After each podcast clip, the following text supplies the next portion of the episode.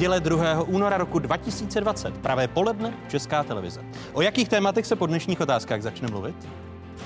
Ministerstvo pro místní rozvoj poměrně nedávno rozjel půjčky eh, mladým lidem, bezúročné půjčky eh, na bydlení a na straně druhé jim při první koupi komplikuje život a bere peníze na zbytečné daně. Kdo chce dělat omeletu, musí rozbít vejce. Jak vypadá rozpočtová omeleta? Kdo se z ní nají a kolik vajec bude zapotřebí rozbít? Diskuze vicepremiérky, ministrně financí zahnutí Ano, Aleny Šilerové, předsedkyně Národní rozpočtové rady Evy Zamrazilové a ekonoma Davida Marka. Lidé u nás v podstatě neví, na čem jsou. Až několik málo měsíců před důchodem dostanou přesnou informaci o tom, jak vysoký bude jejich důchod. A já si myslím, že to je strašně špatně. Cesta do důchodu, jak bude dlouhá a budou na ní stánky s občerstvením. Penzijní reforma dalším tématem první části odhadu. Já si to půjdu za chviličku poslechnout a zavolám vám zpátky, cože tam říká, jo? Jsou sítě chytré a jsou sítě hloupé. Kdo získá síť 5G? Bude to ten nejchytřejší ze tří mobilních operátorů, nebo snad Česko spasí nový hráč na trhu? Hosty diskuze, náměstek ministra průmyslu a obchodu Petr Očko a odborník na kybernetickou bezpečnost Aleš Špidla. Vítejte a hezkou neděli vám všem divákům jedničky z Pravodajské 24. Je tu jedinečný prostor pro diskuzi. Dnes pro velkou ekonomickou diskuzi. 790 korun českých. To je částka, o kterou by se měli v příštím roce podle slibu premiéra Andreje Babiše navýšit důchody. Průměrná penze v zemi by se tak vyšplhala k 15 116 korunám. Každoroční diskuze o valorizaci penzí zastírají v posledních letech koncepčnější změny penzijním systému. Babišova menšinová vláda si přitom do svého programu vepsala větu, citujeme, chceme konkrétní kroky bez dlouhavých a neplodných diskuzí, konec citátu. Kabinet ani ve druhé polovině svého vládnutí stále neví, jak současný důchodový systém pozměnit. A navíc premiér nemá ani jasno, co to vlastně důchodová reforma je. Já nevím, co to je důchodová reforma. Já říkám, že my budeme navyšovat důchody. A ty důchody porostou, protože my zároveň navyšujeme mzdy. A tím, že navyšujeme mzdy, máme větší odvody sociálního pojištění. Konstatoval před třemi týdny premiér Andrej Babiš v televizi Prima. Jedinou změnou, kterou kabinet v penzích prosadil, je, že se podíl pevného dílu důchodu, který je pro všechny stejný, zvětšil. Oslabila se tak zásluhovost a posílila solidarita penzijního systému. Prvními hosty dnešních otázek jsou vicepremiérka ministrně financí Alena Šilerová, nestranička zahnutí ano. Přeji hezké nedělní poledne, paní ministr. Dobrý den. Mé pozvání přijala i předsedkyně Národní rozpočtové rady, bývalá členka bankovní rady České národní banky Eva Zamrazilová. Vítejte v otázkách, hezké nedělní poledne. Dobrý den. A vítám i hlavního ekonoma společnosti Deloitte, Davida Marka. Hezké poledne i vám. Dobrý den. Paní ministrně, vy víte, co je to důchodová reforma? Tak eh, my jsme si dali do vládního prohlášení, že se sestaví odborný tým, ten funguje už déle než rok, a že se připraví reformní kroky. My jsme tam dali další věci, samozřejmě, že se odstraní určité nespravedlnosti, které jsou v důchodech. No a výsledkem to víc než po roce já, je pro mě docela velké zklamání, protože já zatím nevidím žádné, žádnou konkrétní cestu. Jinými k... slovy, to, co předložila důchodová komise, ta expertní důchodová komise je pro vás rozčarování? Pro mě je to zklamání. Pokud mám použít tento termín, je to zklamání a já už jsem trošku na jaře loňského roku tušila, když jsem viděla prostě mm, závěry nebo jednotlivé dílčí výsledky. Nakonec mám tam zástupkyni, eh, paní ředitelku, která tam chodí pravidelně. Já jsem s ní každý týden v kontaktu, takže každý týden s ní vlastně konzultuji, jak to tam probíhá. Takže já už jsem na jaře loňského roku prosadila na vládě, ať požádáme OECD, jako expertní nezávislou organizaci světovou, ať nám zpracuje penzijní reformu. Eh, vláda to odhlasovala, procesovala to paní ministrně práce sociální věcí. Ti experti jsou teď v České republice. Oni se různě pohybují na, v rezortech, ve fondech. To já ani nevím, protože samozřejmě jsou to, jsou to cizinci, jak jsem byla informovaná, což je dobře, protože já prostě po těch 30 Nezávislý letech... pohled zvenčí. Přesně tak, protože po těch 30 letech, a je to jedno, jaká komise to byla, měli jsme tady tři, pokud si dobře vzpomínám, a já si prostě myslím, že ten, ta zainteresovanost těch lidí, jednak politické tlaky, jednak prostě svázanost tady vůbec s tím, s tím životem, že prostě vedlo k tomu, že po 30 letech nemáme nic. A nemáme to ani od této komise. Ty výsledky, které asi se k tomu dostaneme Tím, že jste ale zklamaná, paní ministrně, nemohou za to i každoroční přísliby premiéra Andreje Babiše, který oznamuje víc než rok dopředu, o kolik se budou valorizovat penze. Teď tedy víme, že v roce 2021 podle premiérových slov, které slíbil seniorům, eh, nebo přislíbil seniorům na konci loňského roku, to má být 790 korun. Částka, o kterou se budou... To jsou dvě odlišné věci. To spolu jsou... To jsou, jsou to dvě odlišné věci, protože my že jsme dlužili našim seniorům to, aby ta valorizace byla eh, prostě vyšší, aby nedostávali 40 korun, jako bylo kdysi za minulý vlád. Takže jsme zvedli i tu základnu pro výpočet vlastně z 9% na 10% průměrné mzdy, takové té, ta část, kterou dostávají všichni stejnou. Eh, samozřejmě, že podle rozhodnutí ústavního soudu, které už známe několik let, eh, ta částka zásluhovosti musí být nejvyšší. To všechno jsme na tom zapracovali. Já si myslím, že dvakrát zvýšený průměrný důchod o 900 je určitě už důstojné navýšení důchodu. Ta částka 790 korun ta teď není jasná, protože... Promiňte, ale my- premiér to je, to je nějaký odhad. Já si myslím, že se to tomu bude hodně blížit. Bude, může to být víc, může to být třeba o 10 korun méně. Já vám to teď neřeknu, protože to se počítá vlastně podle růstu průměrné mzdy. Určitě to poroste hodně, protože tam průměrná mzda také rostla. Říkáte, že to poměrně může být hodně. méně. Myslel Ne, jsem, že těch ne. 790 korun je Eh. Je to, nemůžeme mít, v tuto chvíli nemůžeme mít pevnou částku, podle mě to plus minus tomu bude odpovídat, to byl příklad, samozřejmě bych nerada, aby teď se objevilo v headline, že to bude o 10 korun méně, nevíme to, Pl- plus minus to tomu může odpovídat. Což těch 790 korun je zatím výpočet, eh, co se týče inflace Odhad. a vazby, Odhad. vazby Ano, průměrné ano. mzdě. Jinými slovy, nepůjdete výš nad rámec To je otázka, zákonných. to je otázka, to se musí Myslíte, pobavit. že na to rozpočet bude mít? To je 2020? otázka, musíme se o tom pobavit. Je to otázka prostě priorit rozpočtu roku 2021, eh, kam budeme investovat, kam nebudeme investovat. Je to předběžné. Máme únor, začátek února. My se o rozpočtu budeme bavit. My musíme také masivně investovat. To je v tuto chvíli velice důležitá, si myslím, pro nás otázka, abychom investovali nejen do betonu, ale do dalších věcí, které posouvají ekonomiku dál, tak abychom ji nezabrzdili. Takže samozřejmě musíme si říct, jaké budou naše priority. A my jsme si řekli, že jsou to důchody, jsou to investice a jsou to platy učitelů. Ty už nakonec v střednědobém výhledu mám. Jinými slovy, ale tak dynamický nárůst penzí nad rámec zákonných valorizací byste v roce 2021 neviděla s ohledem na stav státního rozpočtu. Uvidíme. Uvidíme. Taková je to, odpověď. ano, je, no tak lidovecká ne. Je to upřímná, já v tuto chvíli musíme vidět, kolik bude valorizace. My jsme slíbili, že v roce 2021 průměrný důchod bude kolem 15 tisíc, což by odpovídalo, takže musíme vidět, jaká bude valorizace, musíme vidět, na co máme.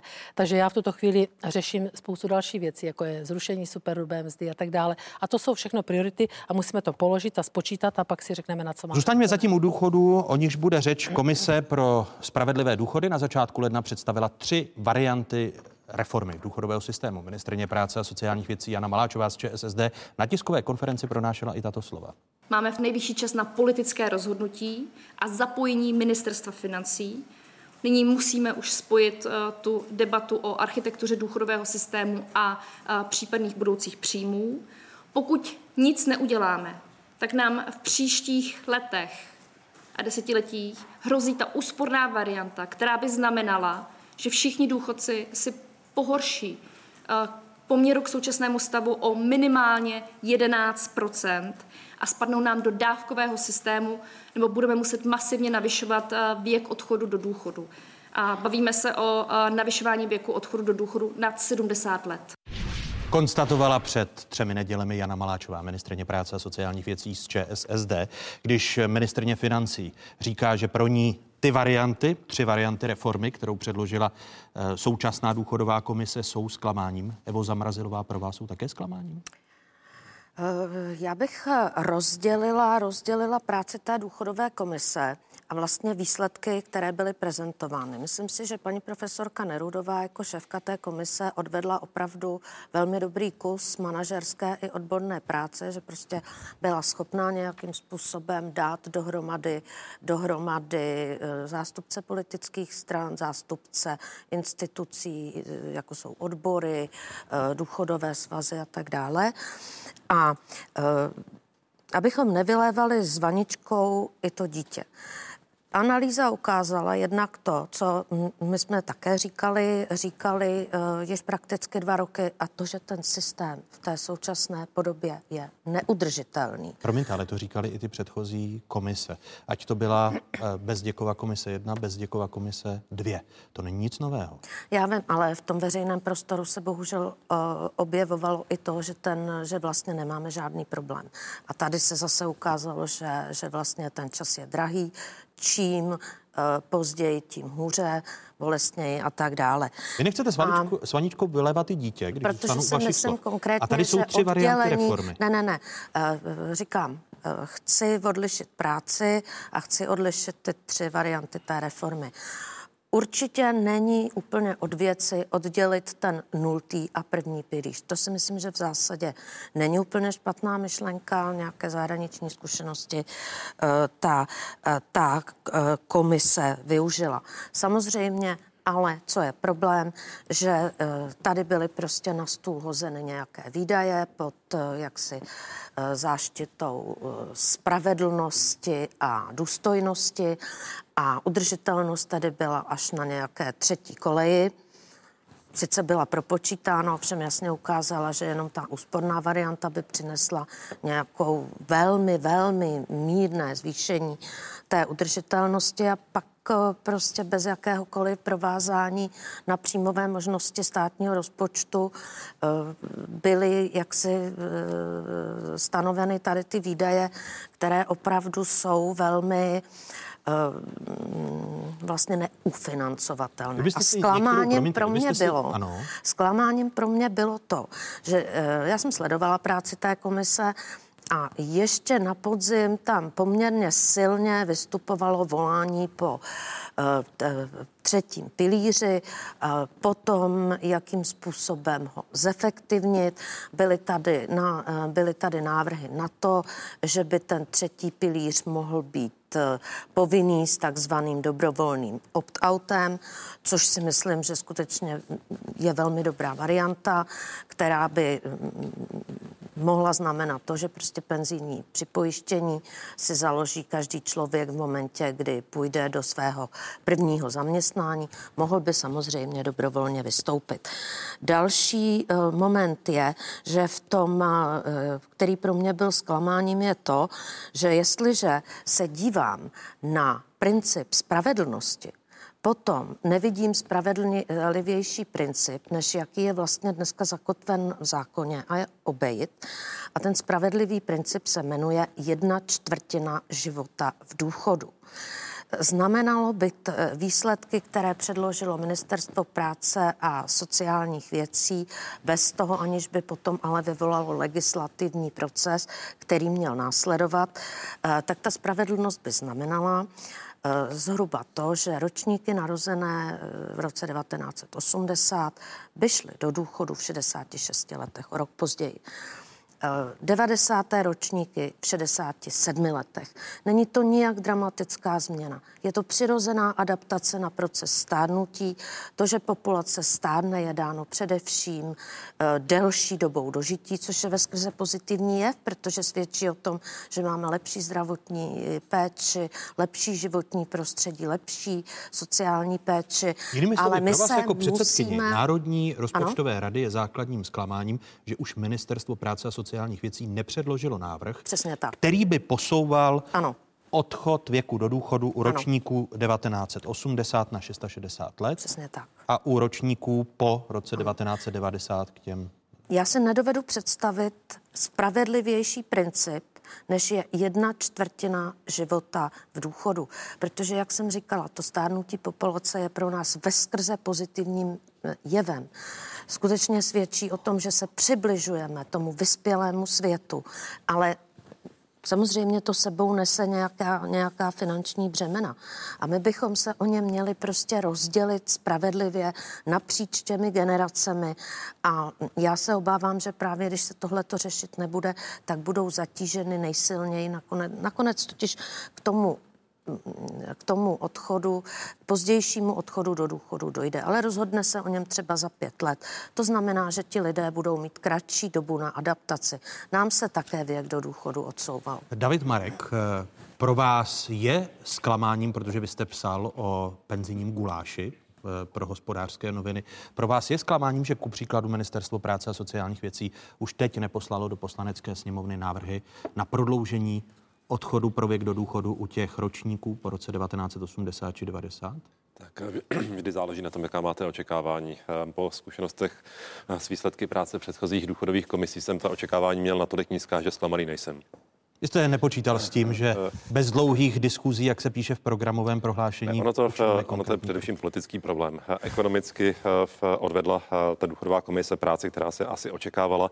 A takováto tabulka nebo tyto návrhy v podstatě se studenty spočítáte za jedno dopoledne.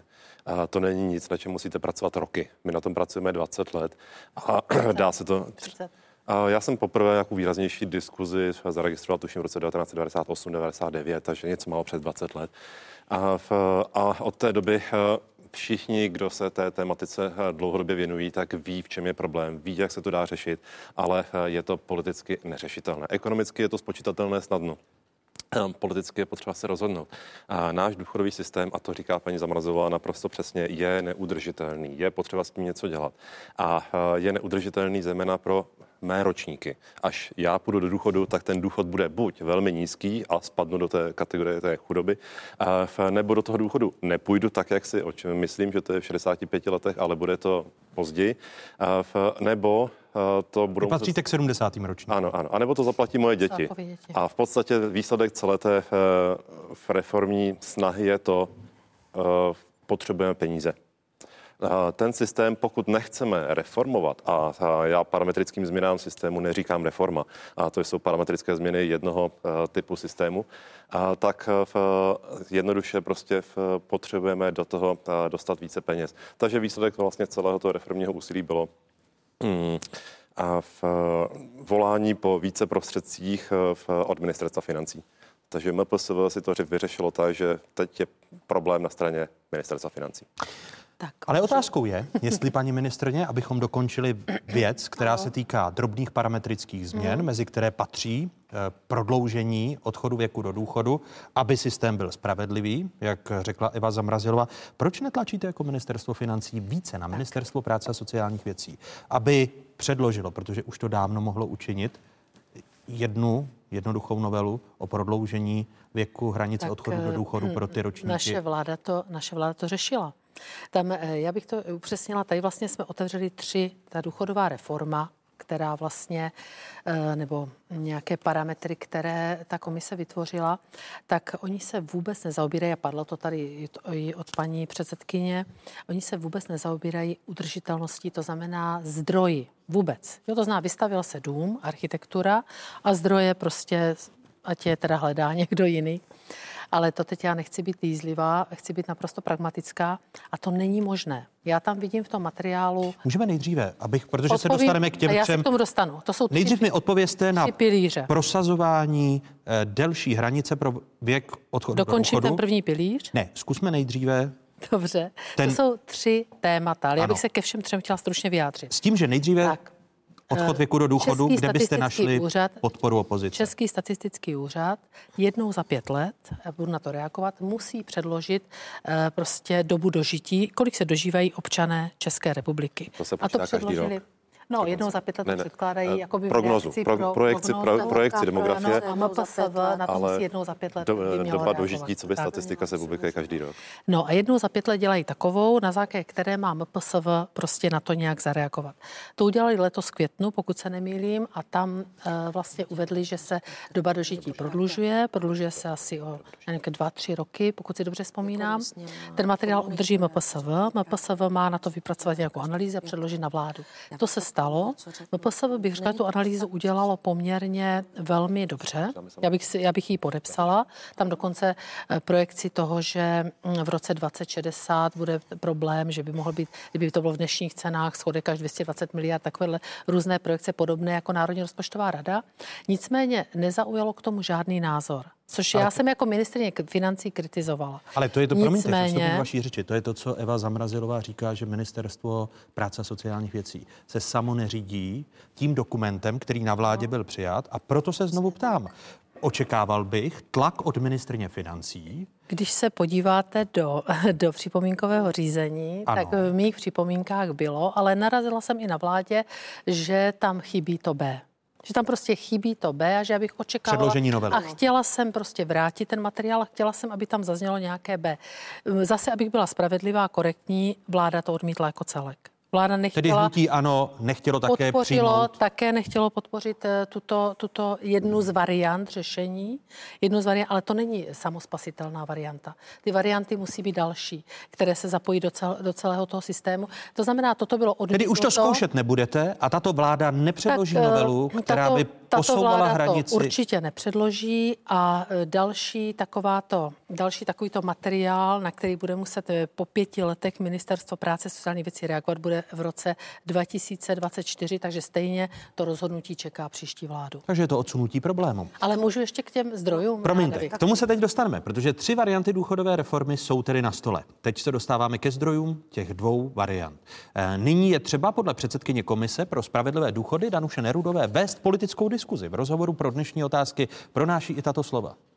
Shoda napříč politickým spektrem v komisi panovala na té základní architektuře, to znamená na tom rozdělení toho prvního pilíře na nultý, to znamená minimální důchod a první plně zásluhový pilíř, to znamená nějaká základní architektura, nějaký penzijní dům, ale o tom, jestli v tom penzijním domě budou dvě židle, anebo tam bude celá sedací souprava. O tom se musí vést diskuze, to už je téma pro politickou diskuzi. U Evy Zamrazilové teď začněme. Eh, vy jste se s tím smířila jako předsedkyně Národní rozpočtové rady, že se tedy nebude prodlužovat eh, věk odchodu do důchodu u těch ročníků 1980 a 1990 a povede se teď politická diskuze o těch eh, třech variantách? Já jsem se s tím rozhodně nesmířila, protože si myslím, že prostě ten problém je jenom o pět let odložen. Já bych tomu řekla ještě, eh, ještě, ještě pár poznámek v tom smyslu, že lidé jsou tím zbytečně strašeni. Tím, že se prostě dožívají vyššího věku, tak se budou dožívat i vlastně vyšší vyššího věku eh, v, v, ve zdraví a v pracovní schopnosti.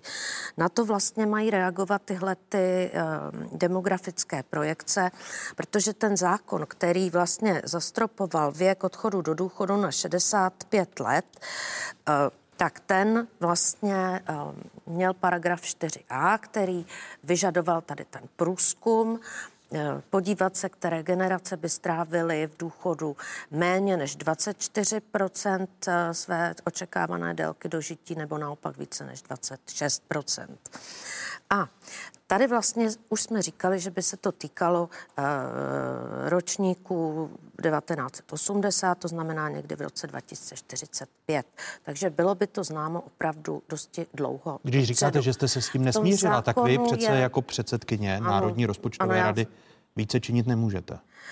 Ano, ale myslím si, že tady je opravdu potřeba uh, informovat veřejnost o tom, že nejde o nic děsivého, protože ten zákon má v sobě ještě dvě pojistky. Paragraf 4b, že uh, tři roky předtím, než by vlastně tyhle lidé měli odcházet do důchodu, tak uh, bude vláda vyžadovat tři zprávy Českého statistického úřadu, průzkum o tom, zdali opravdu se nemění ta demografická projekce, jestli se nezhoršila ta situace uh, v, um, z hlediska jejich délky dožití využití těch dotčených ročníků.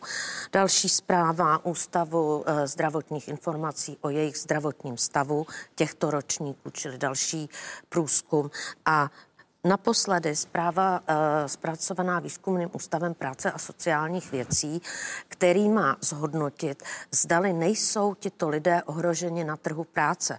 To znamená, jestli jim nehrozí vlastně masivní nezaměstnanost. A pokud by tyto zprávy dávaly negativní informaci o tom, že těm lidem se ten důchod prodlužovat nemá, pak by vláda přistoupila zpětně ke korekci. Počítáte a... tedy s tím, že, promiňte paní ministrině, že Národní eh, pojistka. rozpočtová rada bude dál vládu kritizovat, že odkládá prodlužování? Já myslím, že to dělám tady.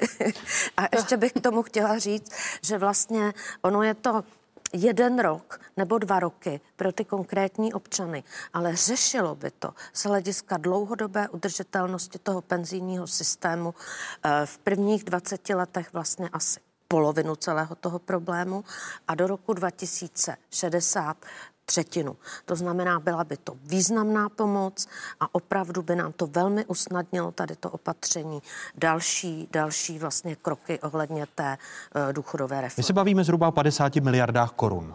V dnešních asi, cenách. Asi dnešních o 90. Cenách. Asi o 90. O 90? Projekt, zhruba o 90, pokud no tak každý, projekce každý rok by toho, trošičku to bylo co říká eh, paní, paní předsedkyně. Nicméně ta debata je zavřená, naše vláda řekla, že to nechce Vy už se k tomu nebudete vracet. My se k tomu vracet I když vás nebudeme. bude Národní rozpočtová rada Určitě kritizovat. Národní rozpočtová rada nás už kritizuje dlouhodobě, takže já samozřejmě o, tě, o té kritice vím. Je to v tuto chvíli zavřená voda, vláda proto hlasovala, odmítla to, takže rozhodně naše vláda prostě eh, odstropování důchodů neprovede.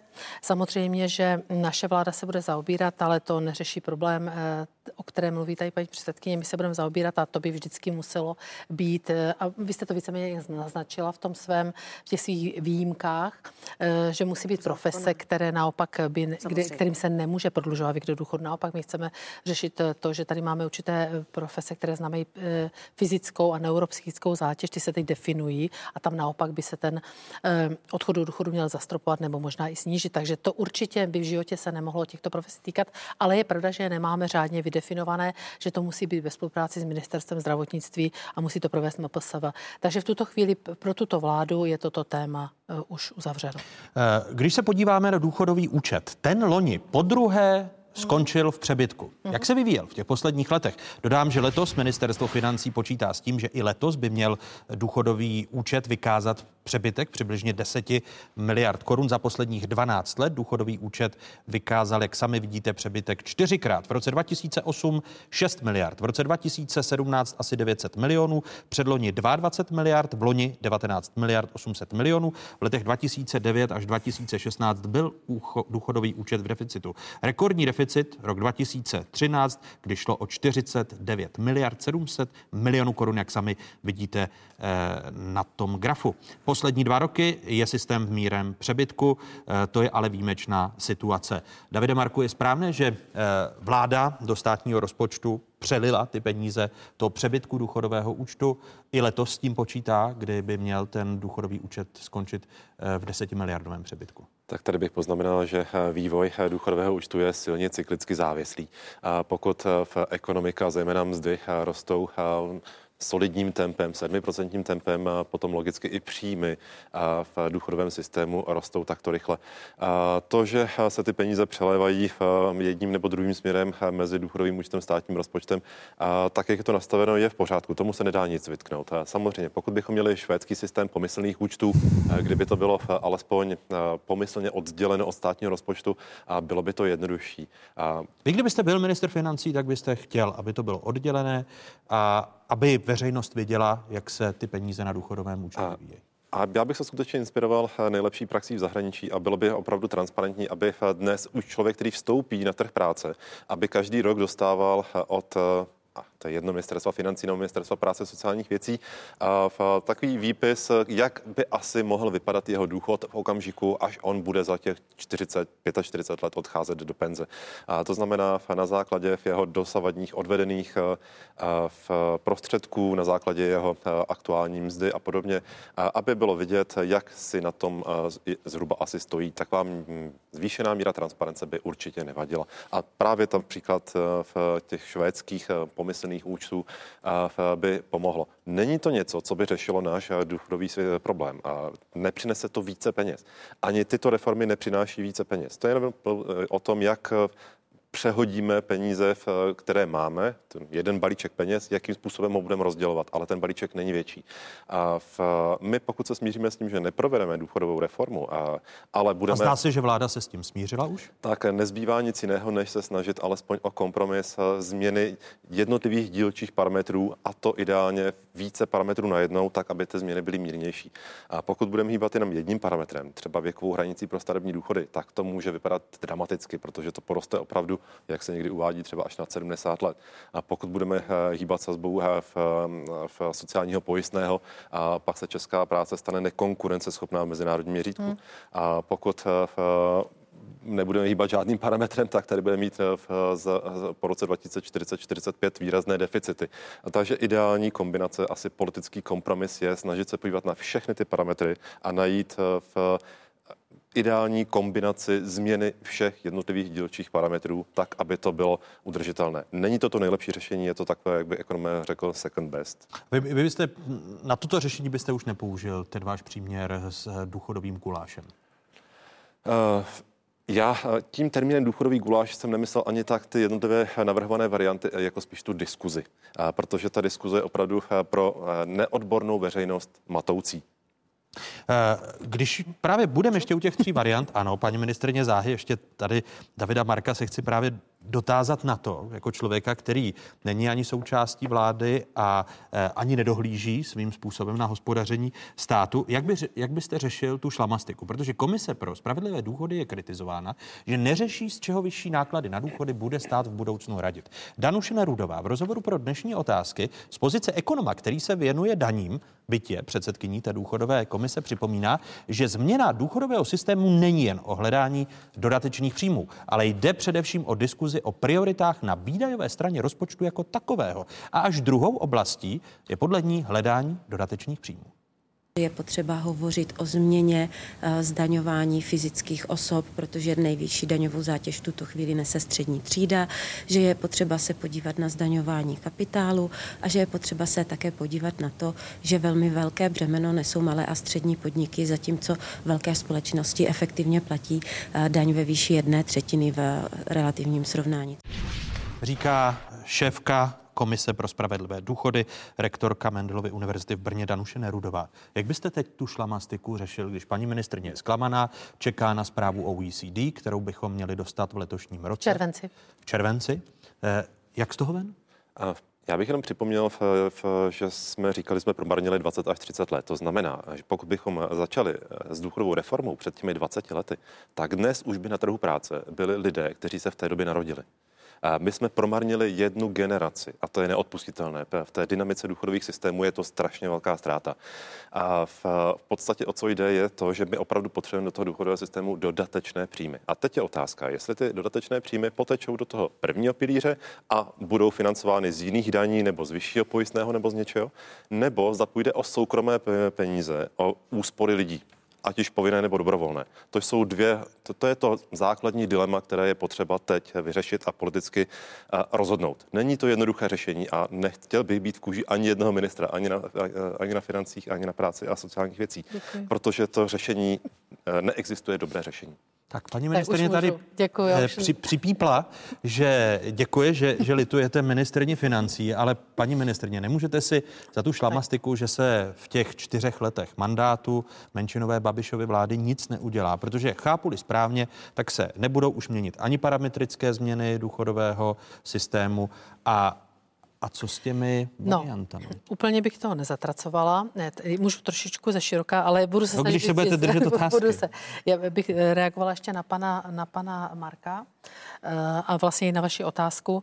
Já bych chtěla připomenout, že ten důchodový, důchodový účet není, neexistuje. To je prostě, to se nazývá eh, něco, co, je, co znamená rozdíl mezi tím, co vybereme, sociálním a co vyplatíme. Ano, vy jste to ale je... na začátku důchodový účet chtěli. A já, ho, já jsem ho nechtěla někdy. Já někdy. Ale pan premiér ho chtěl. To my se nezhodneme úplně ve všem, takže se nezhodneme v tom, já ho nechci a nechci ho Ale tam jste vyhrál, protože on od toho raději ustoupil, protože nevím, jinak by tam nevím, bylo blokováno jsem... ty přebytky, které jestli... jsme viděli, ne, ne, ne, když se na ně znovu podíváme. Vysvětlím. Ono to, tak... oni ty, peň, ty přebytky jdou do takzvané uh, osvy, to znamená, že prostě že se převedou do státního rozpočtu, ale prostě na určitém, to je velice složité technicky, se vedou jakoby pod rozvahovém účtu a slouží vlastně jako přebytek v případě, že by došlo k propadům v tomto. A podívejte se, vy jste to správně řekl, já to tady mám na tom grafu.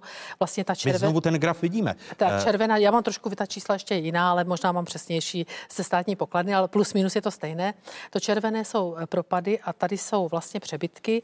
My počítáme, že i v dalších letech přebytky budou. Vy počítáte, takže... že i v roce 2021? Počítáme, počítáme, počí... odhadujeme i v roce 2021, že ještě pořád bude bude prostě víc vybráno na sociální, odhadujeme to, ko- kolik než bude... Zase, zase těch zhruba 10 miliard jako letos? Zhruba tak kolem těch 10 miliard typujeme, samozřejmě to jsou eh, velice hrubé odhady, ale typujeme to. Takže já v tuto chvíli, ale samozřejmě v tuto chvíli nevidím problém a nechci tady strašit žádné důchodce, že nebe na důchody. Naopak my ty přebytky máme, máme, eh, ty se odkládají takový podrozvahový účet. A proč jsem nechtěla důchodový účet? Řeknu to úplně jednoduše.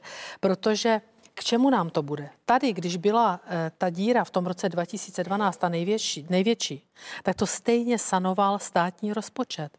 A stejně by to ten státní rozpočet musel sanovat. A my tady budeme vytvářet, máme e, zprávu sociálního zabezpečení, budeme vytvářet další aparát, aby spravoval nějaký důchodový účet. No, prostě... Promiňte, ono, by to asi, ne, ono by to asi nebylo o dalším aparátu, ale o tom, že by veřejnost, jak o tom mluvil David, David Marek, e, viděla, v jak velkých propadech ten důchodový účet je a že je zapotřebí po těch 30 letech, které jsme promrhali. Vy jste, Evo Zamrazilová, pro oddělení a pro vznik samostatného důchodového účtu. Přispělo by to té penzijní reformě, respektive debatě o penzijní reformě? Spíše ano.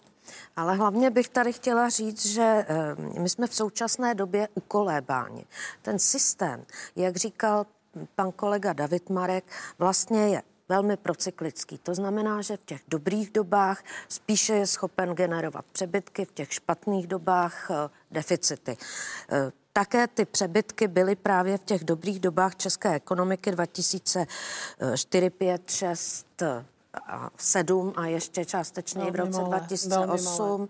velmi malé, ale byly to přebytky. A teď jsou tam dva, teď jsou tam relativně přebytky vyšší, protože teď nám... A ještě ten... budou v roce 2021. Ano, ano, ale to je právě to ukolébání se e, tou aktuální, krát, aktuální realitou a výhledem do krátkodobé budoucnosti. Což přispívá protože, k tomu, že například protože, Ministerstvo práce a sociálních věcí nechce tak, udělat parametrickou změnu. Ještě bych řekla, proč to tak je. Protože tady opravdu v celé téhleté oblasti důchodové je klíčovým faktorem demografie. A my jsme dnes v nejlepší demografické situaci v naší novodobé e, moderní historii i ten trh práce těží z toho, že vlastně ty silné 70. ročníky jsou dneska na vrcholu kariéry. V té ekonomické konjunktuře mají také vlastně největší, největší příjmy za tu svoji životní kariéru. Ještě nejsou ohroženi těmi, pro, těmi problémy, které postihují ať už ze zdravotního či z profesního hlediska e, pracovníky na těch 55 a 50 let, ale už vlastně si vybudovali kariéru, takže vlastně mají ty nejvyšší platy a je jich hodně. Takže proto vlastně ten sociální, e, e, ten, to důchodové pojištění je v přebytku a ještě pár let bude ale to nezna. Potom se ta situace zase strašně rychle otočí, když celá ta masa těchto těch silných ročníků bude postupně odcházet do důchodu. A ta situace se otočí rychle za pár let. Je poslední tak. otázka pro vás, paní ministrně, jak se dostaneme k příjmům státního rozpočtu, změnám daňového systému, což souvisí s tím, o čem mm-hmm. mluvila Danuše Nerudová. Co s tím vláda teď udělá? Tady máte na stole tři varianty reformy, se kterými přišlo Ministerstvo práce a sociálních věcí, respektive ta důchodová komise. Vy máte najít zdroje. David Marek by byl nerad, ať už v pozici jednoho ministra či druhého ministra. To vyšumí? Tak eh, my jsme to probírali před 14 dní na koleční radě a musím říct, že paní ministrině nebyla schopná příliš parametry té důchodové komise, výsledky práce důchodové komise vysvětlit. Takže vedlo to k tomu, že pan premiér se nakonec rozhodl, že si vytvoří svůj vlastní expertní tým, kde budou zástupci z ministerstva financí, zástupce z ministerstva práce a sociálních věcí. Zasedneme teď v úterý, v víceméně první pracovní schůzka už byla, ale ty zasedneme v úterý už jako bych takové, kde už si konkrétně řekneme prostě nějaké body. Takže teď máme takovou vládní začne, důchodovou komisi. Uděláme si vládní důchodovou komisi, se rozhodl pan premiér, protože toto opravdu není možné. I když jsem poslouchala hmm. teď paní předsedkyni, ona mluví o nějakých, eh, o nějakých eh, Ona mluví o prioritách rozpočtu, že byste si... Ne, ona mluví o tom, co by se dalo zvýšit a nedalo, ale, ale oni se měli tady zaobí, zaobírat udržitelností. Tady jsem to chtěla číst a ne, že si přečtu v materiálu, že nultý pilíř, dobře, možná i kdyby nakrásně to oddělení dávalo smysl, tak eh, tam je věta, nultý pilíř se zaplatí z daní. No tak prostě tím pádem všichni důchodci, krát, bude tam zaručený důchod 10,5 tisíce, všich, bude se to platit jenom z daní, takže my nevíme, co by se stalo s sociálním pojištěním, jestli by se snižovalo, to tam už nedočteme se. Takže když vezmeme, že dneska máme 2 miliony, asi 410 tisíc důchodců, no se to proměňuje v čase, krát 10,5 tisíce, krát 12 měsíců, tak je to těch 300 zhruba 4 miliard, které jsem řekla. A to by znamenalo třeba zdvojnásobit DPH, když bych to měla najít jenom z daní. To je prostě nesmysl. Nehledě na to, že to porušuje vůbec to, že bychom najednou zaručili všem, v tom nultým pilíři stejný důchod, tak porušujeme to, co řekl ústavní soud. To znamená, že největší, ti lidé přispívali do sociálního pojištění každý různým způsobem a očekávají, že ta míra zásluhovosti se projeví prostě v tom důchodě. Tak to řekl ústavní soud, proto my dneska při valorizaci tu míru zásluhovosti musíme mít jako největší položku vlastně při té valorizaci. A teď najednou to překlopíme a řekneme všichni 10 500. Tak teď a nám funguje my... nová vládní důchodová Ano, komise, začíná kterou vede, fungovat. Pan kterou premiér. vede pan, Pan premiér. premiér. A výsledek bude kdy? Tak uvidíme, teď se o tom budeme bavit, on samozřejmě Máte chce se bavit. uvidíme. Uvidíme, mám ráda velice, protože co mě, co mě Což novináři a asi ekonomové nemají tak rádi. začíná, začíná fungovat. Já je znám pana premiéra, který je člověk činu a velice netrpělivý a chce všechno mít hned, tak si myslím, že se prostě domluvíme nějak poměrně rychle. Musíme si říct, co je možné a co možné není. Takže Poměrně rychle znamená, že to bude do tak července, až dostanete tu červenci- zprávu V OECD. červenci dostaneme zprávu OECD, která bude, já očekávám, slibuji si od ní. Pracují tam experti, jsou to cizinci, eh, prostě ti tady objíždí republiku, tak já očekávám nějaké zhodnocení, ale mezi námi je, bude to polovina roku 20. Pokud bychom to měli stihnout eh, prostě v tomto volebním období, tak by to chtělo, a to takové to reformy se dělají od 1. ledna, takže od 1. ledna 2021 je absolutně už teď vidíme nereálné, to by teď muselo být v mezirezortu, abyste měl účinnost 1. ledna 2021, takže proto odtud plyne moje skepse, že prostě... Že se nepodaří že se prosadit to nic. neprosadí. Jednu větu jste chtěla, reformy. protože Já myslím- přecházíme k daním. Já jsem Ono to s tím souvisí. Já jsem jezdila uh, řadu let do OECD jako členka té komise pro hospodářskou politiku a v podstatě ta doporučení byla stále stejná. Tušíme tedy, co přijde. Budou chtít zvýšit věk odchodu do důchodu, to nám doporučují už 10 let. Budou chtět zkrátit rodičovskou dovolenou, kterou máme nejdelší na světě a budou chtět posílit roli třetího pilíře. A pokud uh, by mělo dojít k nějakým daňovým změnám, pak OECD dlouhodobě doporučuje snížit zdanění práce. A třetí Všechno. pilíř je něco, čím se ta komise vůbec nezaobírala. Já jsem třeba žádala, abych tam mohla mít víc zástupců, protože třetí pilíř je něco, co má v gesci ministerstvo financí.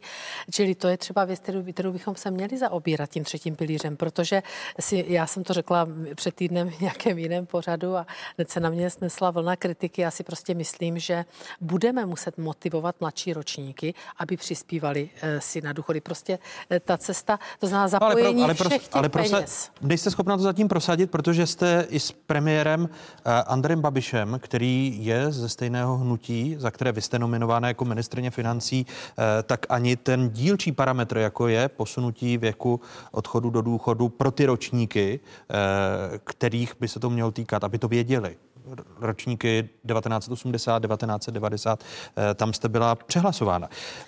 Byla Ona jsem reforma. nicméně ano, chápala jsem to, že ono to eh, svým způsobem by mělo jít ruku v ruce i s tím, že budou právě ty profese, kterém, kterým to zachováme, kterým to třeba i snížíme, nechceme, Určitě. aby eh, prostě Samozřejmě. horníci, samozřejmě Jistě. to dneska zastupována, na to nechceme, to se shodneme. A to by mělo jít ruku v ruce. Čili prostě toto všechno samozřejmě není na stole. Další slovo reforma, eh, spojované s daní, s daněmi. Eh, Měla být zrušena takzvaná superhrubá mzda, eh, zatím k tomu vláda nesáhla a počítalo se také s úplně novým zákonem o dani z příjmu. Eh, Celostátní daňové příjmy, když se podíváme na data, za loňský rok meziročně stouply o 55 miliard korun, a to kvůli růstu ekonomiky. Nicméně, pokud srovnáme státní rozpočet, to, co si vláda přece vzala, napsala do státního rozpočtu a skutečnost, tam je situace jiná. Celostátní inkaso daně z přidané hodnoty bylo v roce 2018 o bezmála 3 miliardy korun nižší, než předpokládal rozpočet. V loni se pak vybralo oproti předpokladům o téměř 10 miliard korun méně. U celostátního inkasa daně z příjmů právnických osob se skutečnost odchýlila od rozpočtu předloni o miliardu a 400 milionů a v loni o miliardu a 300 milionů korun. U daně z příjmů fyzických osob bylo v roce 2018 celostátní inkaso oproti rozpočtu vyšší o 1 miliardu 800 milionů, v loni pak nižší o necelé 2 miliardy. Vláda tak u většiny daní nedokázala vybrat tolik, kolik si naplánovala. A podle dat z ministerstva financí také utrácí více, než si naplánovala a než schválila poslanecká sněmovna v rozpočtu. Podívejme se na data.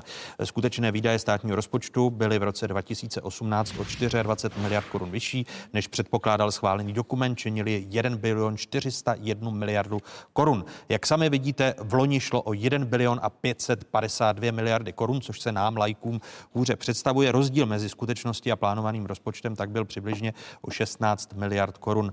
Eh, jak, Davide Marku, hodnotíte hospodaření státu? Tak ono, je to eh, často matoucí. Pokud se budeme dívat pouze na eh, státní rozpočet, pak opravdu můžeme vyvozovat závěry, které jste před chvíli prezentoval. Pro ekonomy, ať už v nevládní nebo pro ty zahraniční, když hodnotí Českou republiku, tak je důležité hodnotit veřejný sektor jako celek. A tam ta situace je relativně dobrá. A v jako eh, celek vládní sektor hospodaří eh, s přebytkovým saldem, dluh veřejného sektoru klesá. Pak je otázka, do jaké míry je správně nastaveno přerozdělování prostředků mezi centrální vládou, krajemi, obcemi a, a v, v, v, zdravotními pojišťovnami.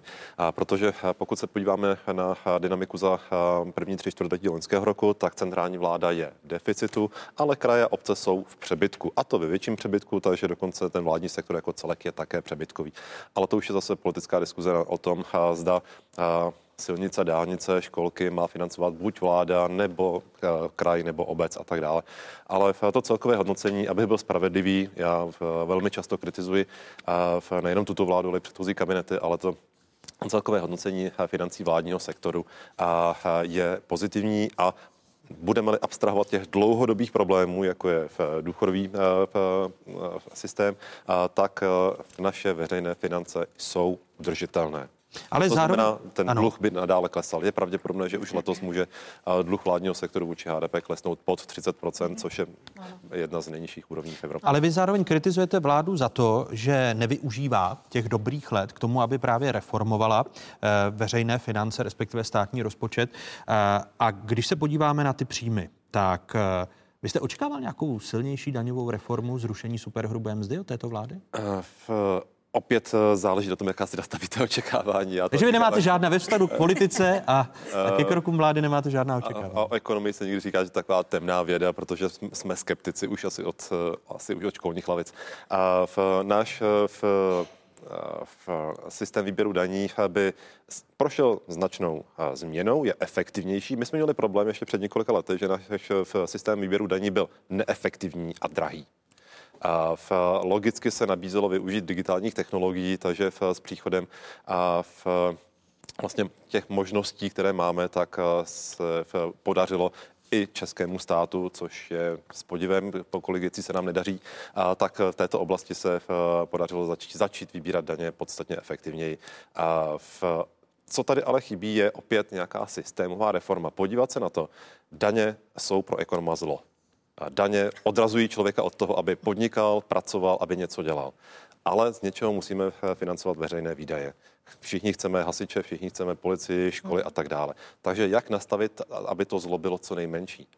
A tady jde o to podívat se, a to možná v, paní Nerudová v, tak trochu naťukla, i když nevím, proč se to spoje zrovna s důchodovým systémem, a v, jestli bychom nemohli mít efektivnější daňový systém z pohledu toho, jak ovlivňuje ekonomiku, ekonomickou aktivitu. A my třeba máme, my jsme výjimeční v tom, že máme velmi nízké majetkové daně v České republice. Mm-hmm. A je něco jiného, když daníte někomu jeho práci, anebo když mu daníte majetek. To v ekonomě mají zjištěno, že toho člověka nenaštvete na tolik, když mu zdaníte už majetek, který kdysi nabil. Jako v, ho odradíte od toho, aby v, více pracoval, když mu budete zvyšovat daně z jeho práce. A ta, pak tady máme takové anomálie, jako třeba teď eh, snížení v DPH na pivo, které zároveň zatěžujeme spotřební daní na alkohol. Proč? Na jedné straně je to pro nás zlo, alkohol. Na druhé straně snižujeme, snížíme, snížíme DPH, DPH na pivo. To jsou, to jsou takové perličky toho, kde se dá podívat a s tím systémem něco udělat. Ale celkově, eh, ta základní myšlenka je to, nedá se náhodou český daňový eh, systém celkově změnit tak, aby tu ekonomiku v, stimuloval k rychlejšímu růstu i v dalších letech. To znamená, nemůžeme... Vy jste šel tedy do snížení eh, daní za práci, to, o čem ano. mluvila ano. Danuše Nerudová v souvislosti s důchodovou reformou. To znamená méně zdanění fyzických osob, protože, jak sama říká, nejvyšší daňovou zátěž v tuto chvíli nese střední třída a výrazně byste zvýšil majetkové daně je to možné částečně kompenzovat majetkovými daněmi a částečně jinými nepřímými daněmi. To znamená třeba v, nemusíme mít natolik stratifikovaný systém DPH. A já si myslím, že i systém s jednou sazbou, to mají třeba v Dánsku, funguje docela dobře. A pokud chceme dělat sociální politiku, nedělejme to přes daně a přes snižování, ne, přes snížené sazby DPH, ale dělejme to přes sociální politiku na straně výdajů. No ale tím se vracíme k tomu, co se snažil prosadit Vlastimil Tlustý, eh, de facto rovnou daň, ale týkalo by se to i daně z přidané hodnoty, těch 15%? To nemám úplně na mysli. To je, to je to, zda máme progresivní nebo nemáme progresivní zdaní fyzických osob, to je jiná otázka, tu nechme stranou. Ale nedělal bych sociální politiku přes DPH. A tam to systém, znamená, vy, by, vy byste zavedli jednu sazbu DPH? Myslím si, že takový systém by byl jednodušší, levnější, transparentnější a v, v, v posledku spravedlivější, protože proč ma, to je strašně neefektivní sociální politika. Když snižuju v, v, v sazbu DPH na nějaké zboží, tak to zboží konzumuje nejenom ten chudý, ale i bohatý. Přesně tak. Paní ministrně, bylo vy... toho moc, už mám deset Máte poznamenáno, jedu. tak eh, jedu. to jsem zvědav, jestli ně, nějakou budu efekt, změnu... Budu rychlá. Ano, nějakou změnu, ty, které navrhoval da, David Marek, jestli k ním ještě sáhnete do konce funkčního období této vlády. Tak, já budu uh, rychle reagovat a opravdu budu věcná. Tak, tak nejdřív inkaso, inkaso, to, že jste řekl, že vlastně tam byl propad asi 11 miliard oproti, uh, oproti uh, prognóze, ale samozřejmě oproti uh, oproti eh, meziročně výběr daní stoupl. Jo, to je potřeba si uvědomit. No, protože jo, také je ekonomický růst v no, nominálu. Je, Vy máte rádi s panem premiérem nominál, protože my má, já mám ráda obojí. Ne, ne, ne. Když jde o procenta, ku příkladu u investic, ne, to nemáte ne, rádi. Mám to ano. ráda, mám to ráda a klidně to tady otevřu a vysvětlíme si procenta. Já každé číslo umím vysvětlit, protože v tom ležím od rána do večera a hrozně mě to baví. Takže, takže inkaso DPH, tam jste říkal, že to dělalo nějaké 3 miliardy. Eh, umím, eh, za prvé, ne, nebyla třetí, čtvrtá vlna EET kterou jsme očekávali, měli jsme ji tam započtenu. Byl, eh, vracel se mimořádný odpočet 2 miliardy, kde se nabral ten sklus už v lednu. Či toto bylo úplně zanedbatelné. Ty ostatní eh, částky, já je tady teď nemám, teď nechci hrabat v těch papírech, to jsou tak zanedbatelné rozdíly. A ve výdajích jste řekl, že bylo o 24 eh, miliard větší výdaje, ale to byly investice. Či vemte si, ten schodek byl 28,5 miliardy a my jsme navýšili investice o asi 24 miliard, takže v podstatě jsme ten schodek dali ano. na investice. Ale měli, Takže, měli jste tam se... výnosy, privatizace 18. Nechci se do toho pouštět, protože to teda bych uvidíme, ráda uvidíme, to je ne, ne, hrozně nefér. Uvidíme, hrozně uvidíme nefér. jak se vám podaří se To bylo součástí, rozpočty, rozpočty, 18 miliard, bylo letech, součástí predikovaného rozpočtu. To nebyl žádný mimořádný příjem. Šup těch 18 miliard. S těmi tak. návrhy přerozdělování, přerozdělování uh, v rámci RUDu. To je přesné. My třetinu peněz, které vybereme, v rámci rozpočtového určení daní převedeme e, krajům, městům a obcím, takže oni dneska mají na účtech, a to jsou z podzimu, mám číslo někdy z listopadu, na účtech 325 miliard kraje, města a obcí. My ne, samozřejmě. Protože kraje, a, města, obce možná lépe hospodaří. Ano, to slyším velice často od opozice. Samozřejmě. A více investují. Veli, no právě, že méně investují. Teď táhne ekonomiku, paní předsedkyně to dobře ví a pan ekonom určitě taky, že táhne spotřebovatel, ale táhnou i vládní investice, táhnou ekonomiku teď spotřebu v posledních e, čtvrtletích. A to znamená, oni mají tyto peníze na účtech. Kromě toho samozřejmě stát, že jim převede peníze z rudu, tak platí ještě já nevím, dvojky, trojky silnice, dotační programy, tam na školky, tam na to, tam ona, ono. Takže to je výsledek toho a já samozřejmě odrážím celé dva roky, co jsem ministrině financí, aby se tyto nůžky rozevíraly. To znamená, aby se dál ještě růd rozevíral ve prospěch krajů města obcí, protože kam to povede? To povede jednoho krásného dne k tomu, že se budou muset zvýšit daně, protože ten balík je pořád jenom jeden. jak budete, daní... tedy, jak budete tedy sahat na uh, daně? Budete měnit uh, ty daně, o nichž mluvil David tak, Marek? Co se týče DPH, DPH je harmonizovaná daň. To pan e, Marek určitě ví. To znamená, my se tam musíme držet toho, co vlastně nám, kam nás pustí směrnice Evropské unie. A v tuto chvíli druhým rokem probíhá velmi intenzivní debata. Já si myslím, že mm, je to otázka nějakého maximálně roku, kdy dojde e, k definitivnímu řešení, aby se e, vlastně e, úplně změnil systém sazeb a zavedla se větší flexibilita pro členské země, než je teď. Protože my dnes máme určité mantinely, kde můžeme stanovit základní sazbu, pak máme mantinely, kde můžeme dát sníženou sazbu. My se nemůžeme dělat, co chceme. Ale můžeme si udělat a... jednu sazbu, která by byla základní základní? Můžeme, ale uvědomme si, jak by byla vysoká a zda by to neznamenalo naopak zdražení celé řady služeb a zboží. To není úplně tak jednoduché, protože já teda nevím teď momentálně z hlavy, kolik má Dánsko. 25%. Sazbu. No tak 25%. A my máme základní 21, takže prostě... Tím ale, že Dánsko je se... sociální stát, a o tom David Marek Dobře, mluvil, ale protože se to řeší právě v sociálními... jedna sazba znamená dávkami. obrovské navýšení eh, ceny prostě zboží a služeb. Pozor, to si řekněme na férovku. Takže to my určitě nechceme.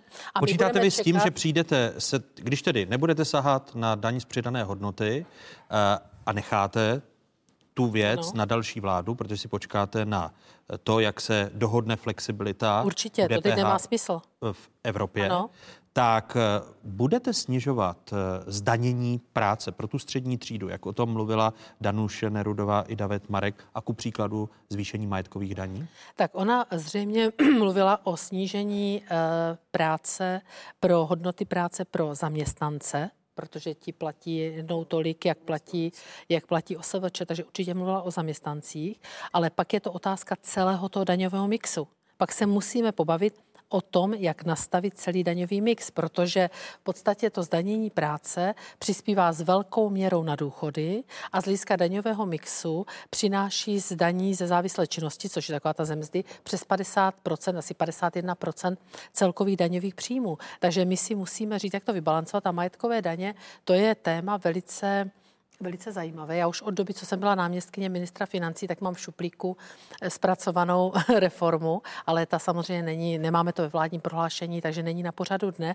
My máme velice nízké daně z nemovitých věcí, to, co platíte z bytu, z, já nevím, z políčka, z domu a tak dále. Ty máme, my jsme za to dlouhodobě kritizovaní Mezinárodním měnovým fondem, my jsme za to kritizovaní prostě dalšími, eh, dalšími světovými organizacemi. Je to příjem stoprocentně obcí, Obce mají dneska v rukou nástroj, tuto daň navyšovat, to znamená, že oni mají nástroj ji zvýšit až na pětinásobný koeficient. Dělá, využívá to asi polovina jenom obcí, teď to zvyšují na dvojnásobný koeficient, já ty statistiky mám.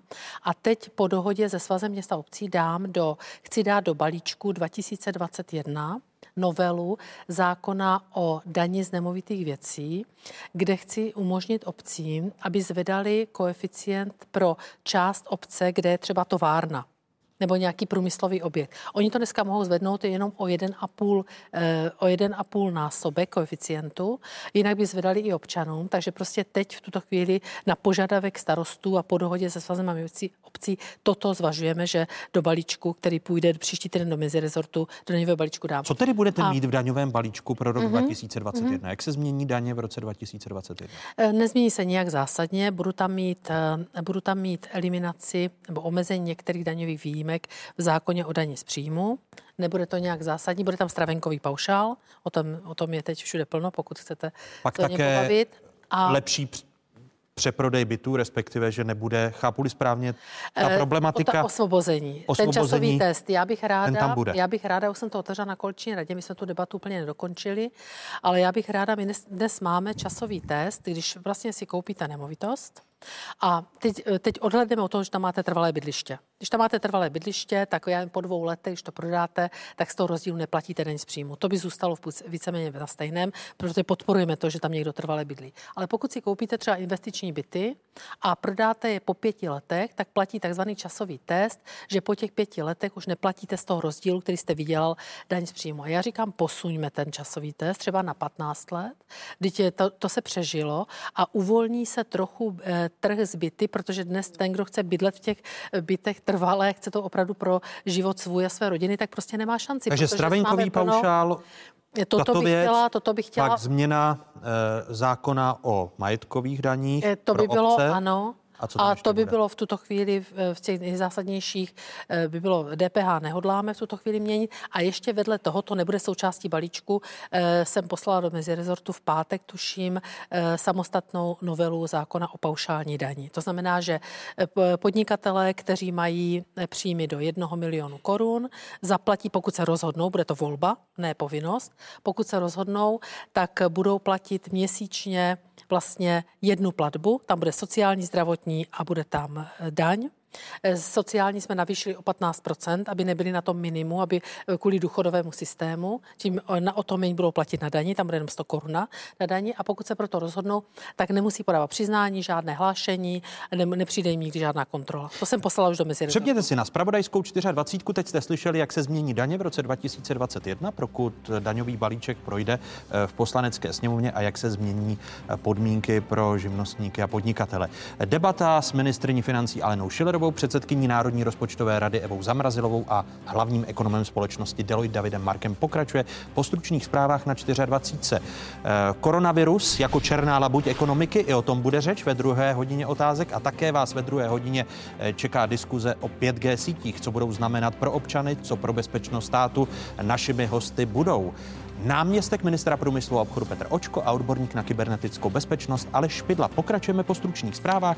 Z diváky jedničky se loučíme. Přepněte si na 24.